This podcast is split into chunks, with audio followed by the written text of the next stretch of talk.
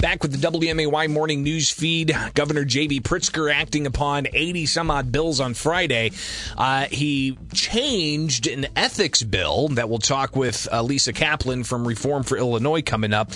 He outright vetoed another bill uh, that deals with ambulance service. So joining us here on the WMAY morning news feed, uh, I want to connect with uh, Chris Vandenberg. He is with the Illinois State Association for Ambulances. Chris, thanks for taking time with us this morning. Let's go ahead and get your reaction here. Uh, Governor J.B. Pritzker vetoing this measure. What did it do, and what are you guys vowing to do? Uh, thanks, Greg. Appreciate your time this morning. Uh, Bill 684 uh, streamlined the processing of ambulance claims by moving it from managed care, the five different managed cares and their associated brokers, back to fee for service. Um, we've been working for a number of years with with Healthcare and Family Services and members of the General Assembly uh, to try and resolve these problems with these managed cares. Uh, gosh, it's been probably more than six years that we've been having meetings on this, and ultimately, uh, um, the solution that that we, we believe will continue to make sure that uh, claims can get processed properly uh, is to move it back to the state's fee for service program. So uh, the governor ultimately vetoing this, saying that uh, he he fears it would um, uh, hurt availability and impact the most vulnerable. Uh, but this measure passed unanimously out of both chambers. What do you anticipate is going to happen with this? Uh, Greg, uh, you know, for us, it, it, it's a challenge. Um, you know, what we really truly believe is that uh, th- this is something that will ensure that ambulances are available. You know, the, and ultimately there were 62 House sponsors, there were 37 Senate sponsors, uh, and it passed unanimously. And it, I think it's because the members of the General Assembly took the time to understand this issue, have heard from uh, folks in their district. Um, ultimately, by by not being able to pay uh, ambulance companies, response times increase across the state, and it's ultimately because we can't uh, we can't continue to pay the EMTs and paramedics the the wages that that uh, they need in order to do this. I think uh, during the break here. Uh, we just heard an ad for Culver's offering fifteen dollars an hour. Um, you know, if, if somebody can go and and work at Culver's uh, and start tomorrow uh, versus going to uh, an EMT program, going to paramedic school, and and make uh, the same amount of money, they're not going to do that, and and that's really a, a, genuine public health crisis. And so, while uh, that's really kind of what we're concerned about at this point. Chris Vandenberg, he is the president of the Illinois State uh, Ambulance Association, reacting to Governor J.B. Pritzker vetoing a measure that uh, would deal with ambulance services. And this was uh, House Bill 684. Uh, the governor vetoing that, uh, ultimately saying that um, uh, the addition of the language inadvertently um, could cause some problems with service.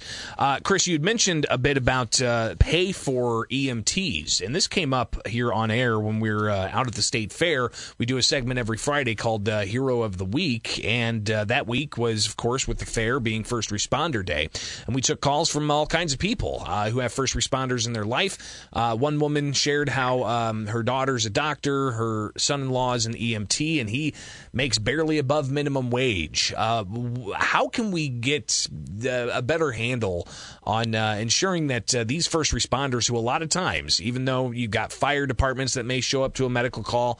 The fire department's not the one that's taking them to the uh, hospital and filling out the paperwork for hours on end uh, after that. It's the EMTs who are doing this, putting in those long hours. Uh, and uh, if people haven't seen that uh, Nicolas Cage movie uh, back in the 90s, I forget what it's called, but it's pretty incredible to, to, highlight the strain on EMTs, especially at some of the the darkest hours of of people's lives. what's the status of pay? How do we get a how do we increase that? Uh, and is it a bullet that you think the public's willing to bite? Uh, you know, Greg, House Bill 684 was aimed right at fixing that problem. Um, about 75% of an ambulance services revenues, we're told what we're going to be paid by the federal government through the Medicare program or by the state through the Medicaid program. Um, ultimately, that that uh, amount paid by the state right now is dramatically below cost. It's something on the order of less than 50% of the cost of providing the service.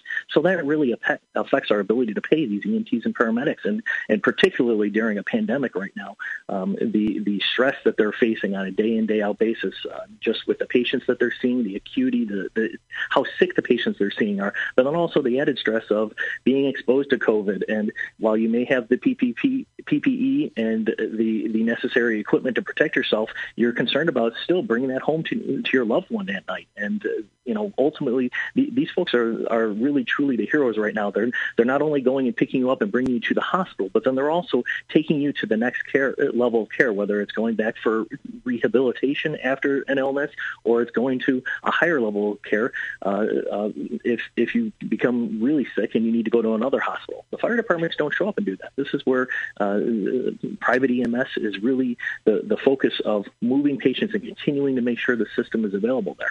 And 684 was uh, was one small step to try and at least make sure that the providers are getting paid for the transports they're doing instead of the money going to managed care. So it's trying to keep the money in the pockets of the first responders that are showing up and out of the pockets of the managed care organizations. Chris Vandenberg, um, what's the next step here? Uh, I take it uh, you guys are probably already on the phone with lawmakers. They're coming back tomorrow for special session, uh, and I know that there's a timeline, uh, like a deadline of when they have to act once it's entered into the uh, uh the calendar. So, uh, is it crunch time for you guys? And do you anticipate this uh, coming up for a possible override attempt tomorrow? Uh, it's it's all hands on deck for us right now. Working with our sponsors, as I said, we had 62 House sponsors, we had 37 Senate sponsors, and uh, it was unanimously approved. Uh, the will of the General Assembly was expressed to the to the governor, and uh, he chose to com- completely veto the bill. Um, so we are going to be going back and working with all the members of the General Assembly to implore them the importance of this to to protect frontline workers and make sure that that there is money there for them over the, having the money at the managed cares.